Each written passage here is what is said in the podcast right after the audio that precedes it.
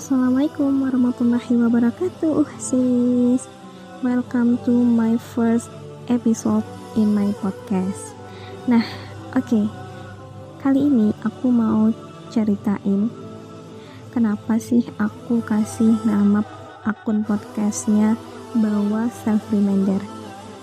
Jadi sama seperti yang udah aku ceritain di trailer bahwasannya bahwa itu kan singkatan dari hadis Rasulullah yang panjangannya itu baligur ani walau hayah sampaikanlah dariku walau hanya satu ayat. Jadi di sini aku tuh pengen berbagi hikmah atau pesan yang aku dapatkan dari pengalaman hidupku sendiri atau berdasarkan pendengaran dan penglihatannya aku dari pengalaman orang lain atau kejadian yang ada di sekitar aku kepada teman-teman sekalian. Yang aku harapkan itu bermanfaat buat diri aku dan buat kalian semua. Dan kenapa ada self remindernya karena aku berharap bahwasannya semua yang aku sampaikan itu memang menjadi pengingat diri aku.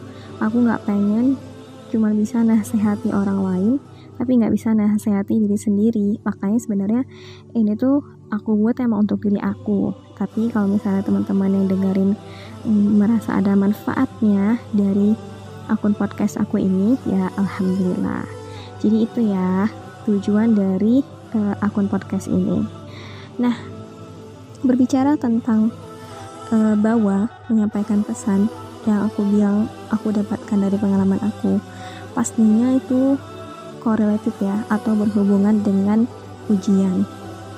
Nah, hidup tanpa ujian it's impossible ya kan? Karena ya ujian ujian itu memang salah satu uh, makanan ya atau makanan pokok atau kebutuhan primer dalam hidup ini. Karena memang ujian itu pasti menyimpan banyak sekali hikmah. Banyak banget pastinya. Tapi kita sering kali menyadari hikmah itu ya setelah melewati ujian itu bahkan mungkin setelah beberapa tahun kemudian atau beberapa saat kemudian melewati ujian tersebut. Nah, jadi kenapa sih Allah ngasih kita ujian? Ternyata itu adalah bukti sayangnya dan rahmat dari Allah Subhanahu wa taala.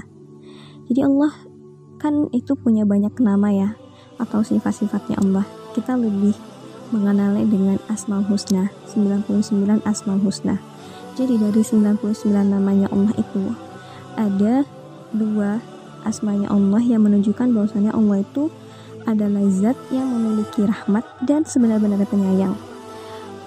Yang tanpa kita sadari asma ini itu selalu kita ucapkan dalam setiap sholat kita bahkan seharusnya dalam setiap perbuatan kita yaitu asma ar-Rahman dan ar-Rahim yang terkandung dalam lafaz basmalah ya Bismillahirrahmanirrahim ya kan? Harusnya kan kita setiap mulai aktivitas tuh ngucapin basmalah kan. Nah jadi ar-Rahman itu artinya e, maha pemurah atau pengasih. Yang maknanya Allah itu adalah zat yang memiliki sifat rahmat. Yang rahmatnya Allah itu valid gitu. Mutlak. Nah Sedangkan Ar-Rahim itu sendiri artinya adalah Maha Penyayang, yang maknanya Allah adalah sebenar-benarnya penyayang. Bahkan perumpamaannya, ibu mana sih yang gak sayang sama anaknya? Pasti sayang kan? Bahkan sayangnya anak ke ibu itu cuma sekian persen dari sayangnya ibu ke anak. Kalau dikumpulin, kasih sayangnya semua para ibu yang ada di dunia ini itu masih sedikit sekali dari kasih sayangnya Allah kepada kita. Jadi memang Allah itu adalah zat yang maha penyayang yang kasih sayangnya itu tiada banding gitu dengan kasih sayang makhluk yang ada di bumi sekalipun dikumpulkan semua kasih sayang itu gitu. Jadi memang Allah lah yang maha penyayang yang benar-benar sayang gitu. Yang sayangnya itu tulus banget kepada semua makhluknya, kepada semua hamba-hambanya. Nah, jadi, saking sayangnya Allah, Allah itu nggak mau kita itu disiksa di alam kubur, apalagi di dalam neraka. Makanya Allah gugurin dosa-dosanya kita itu saat masih di dunia. Dengan cara apa? Salah satunya dengan ujian. Cara lainnya dengan musibah. Atau cara lainnya musibah itu ya seperti sakit. Nah, ujian yang sering kita hadapi itu ternyata oh sis adalah bentuk kasih sayangnya Allah. Salah satu hikmah dari ujian adalah untuk karakter diri kita sendiri ya. Artinya tanpa sadar kita itu menjadi seseorang yang lebih dewasa, pemikirannya lebih matang, tindakannya itu benar gitu. Tanpa kita sadari, tapi di luar dari sisi karakter ada hikmah yang jauh luar biasa dari sebuah ujian, yaitu Allah mau menggugurkan dosa-dosa kita dan menaikkan derajat kita agar kelak di akhirat kita itu udah gak capek-capek lagi mendapatkan pembersihan atau uh, pensucian dari dosa-dosanya kita. Ya itu. Jadi emang Allah itu luar biasa banget kasih sayangnya sampai ngasih kita ujian supaya kita tuh nggak susah nanti di akhirat. Emangnya kalian mau disiksa di alam kubur apalagi di dalam api neraka enggak kan siapa coba yang mau aku juga nggak mau pastinya dan kita harus berusaha kan untuk tidak mengalami dua hal itu ya kan? Nah, jadi ketika kita diberikan ujian oleh Allah Subhanahu wa taala, kunci pertama adalah sabar. Ya, kemudian kita harus bersyukur. Dan yang terakhir harus ikhlas. Makanya bagi aku, seni dalam menjalani hidup itu adalah SSI. Sabar, syukur, ikhlas. Apa pun yang Allah kasih, apa pun yang Allah berikan, sabar. Apa pun yang Allah berikan, syukuri dan apa pun itu takdirnya kita harus ikhlas ditarik menerimanya. Nah, jadi guys, ada suatu hadis yang diriwayatkan oleh Imam Bukhari Muslim yang bunyinya seperti ini. Allah itu memiliki 100 rahmat. Satu rahmat Allah berikan kepada jin, manusia, dan hewan. 99 rahmat lainnya Allah simpan untuk diberikan kepada hamba-hambanya di akhirat kelak. Jadi, selama kita di dunia ini, di muka bumi ini, Allah cuma nurunkan satu rahmat aja buat kita. 99-nya itu nanti, itu di akhirat, untuk orang-orang yang beriman, orang-orang yang Allah ridhoi untuk mendapatkan rahmatnya. Bayangin dong, di dunia ini satu rahmat tapi udah untuk semuanya, untuk jin, manusia, hewan. Sedangkan nantinya di akhirat, 99 rahmat itu untuk orang-orang pilihan, orang-orang yang Allah pilih. Nah, bagaimana caranya untuk mendapatkan rahmat itu?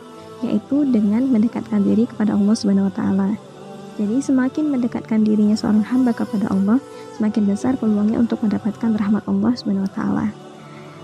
Jadi tips nih buat Anda pribadi, buat aku khususnya dan buat uksis sekalian. Dalam setiap doa kita, jangan lupa deh minta agar Allah memberikan rahmatnya kepada kita di akhirat kelak. Ya kan?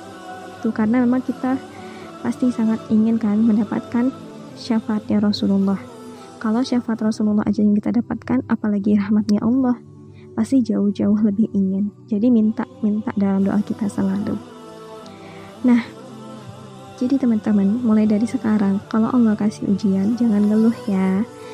Ingat tadi sabar sabar aja. Sabar itu emang gak ada batasnya. Sekalipun kita sudah mati sudah meninggal dunia bisa jadi di alam kubur nanti kita yang tetap diminta untuk sabar.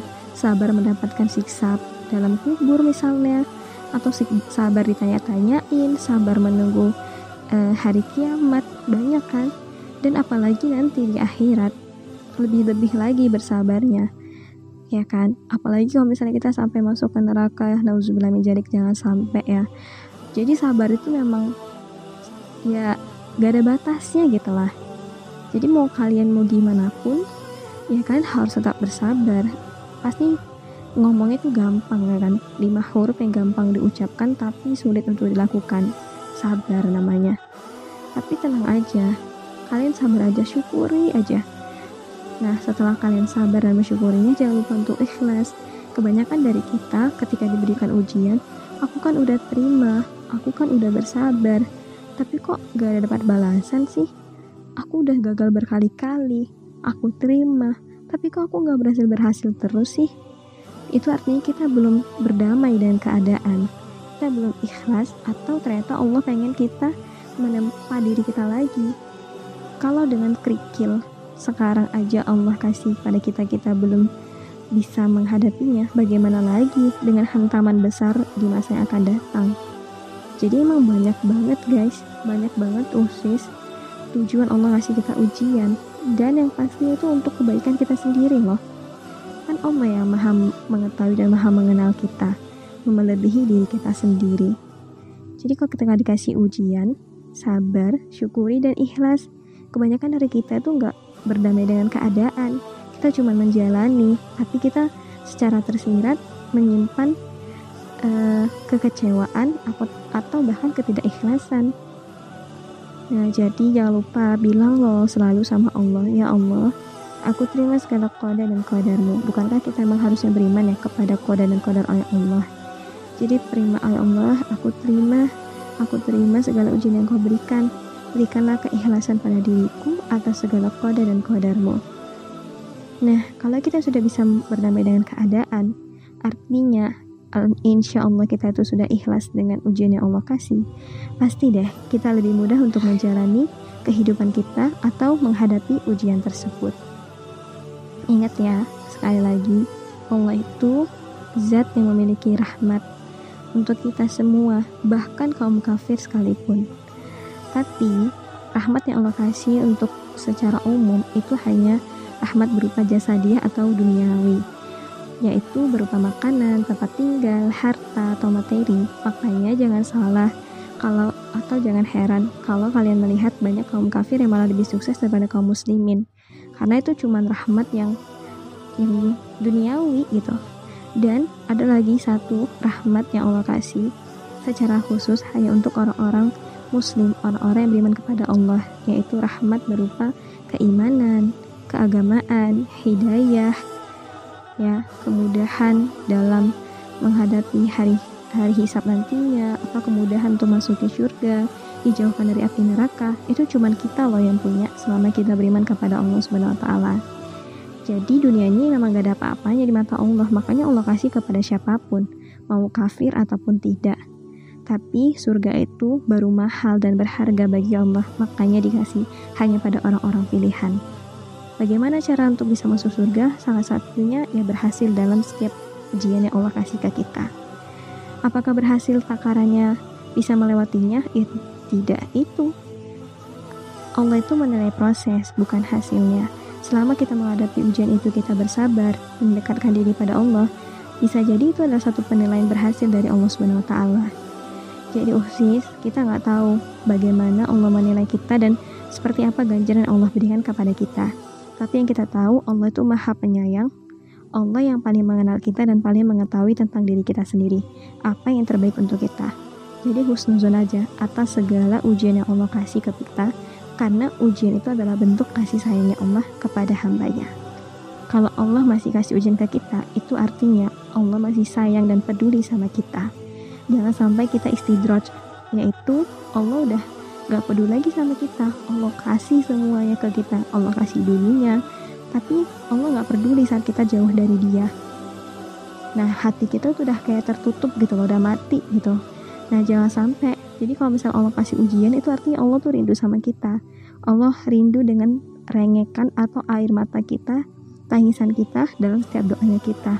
Bermohon nangis-nangis bersujud di hadapannya jadi, bisa kita simpulkan, ujian adalah bentuk kasih sayangnya Allah dan sinyal bahwa Allah merindukan kita.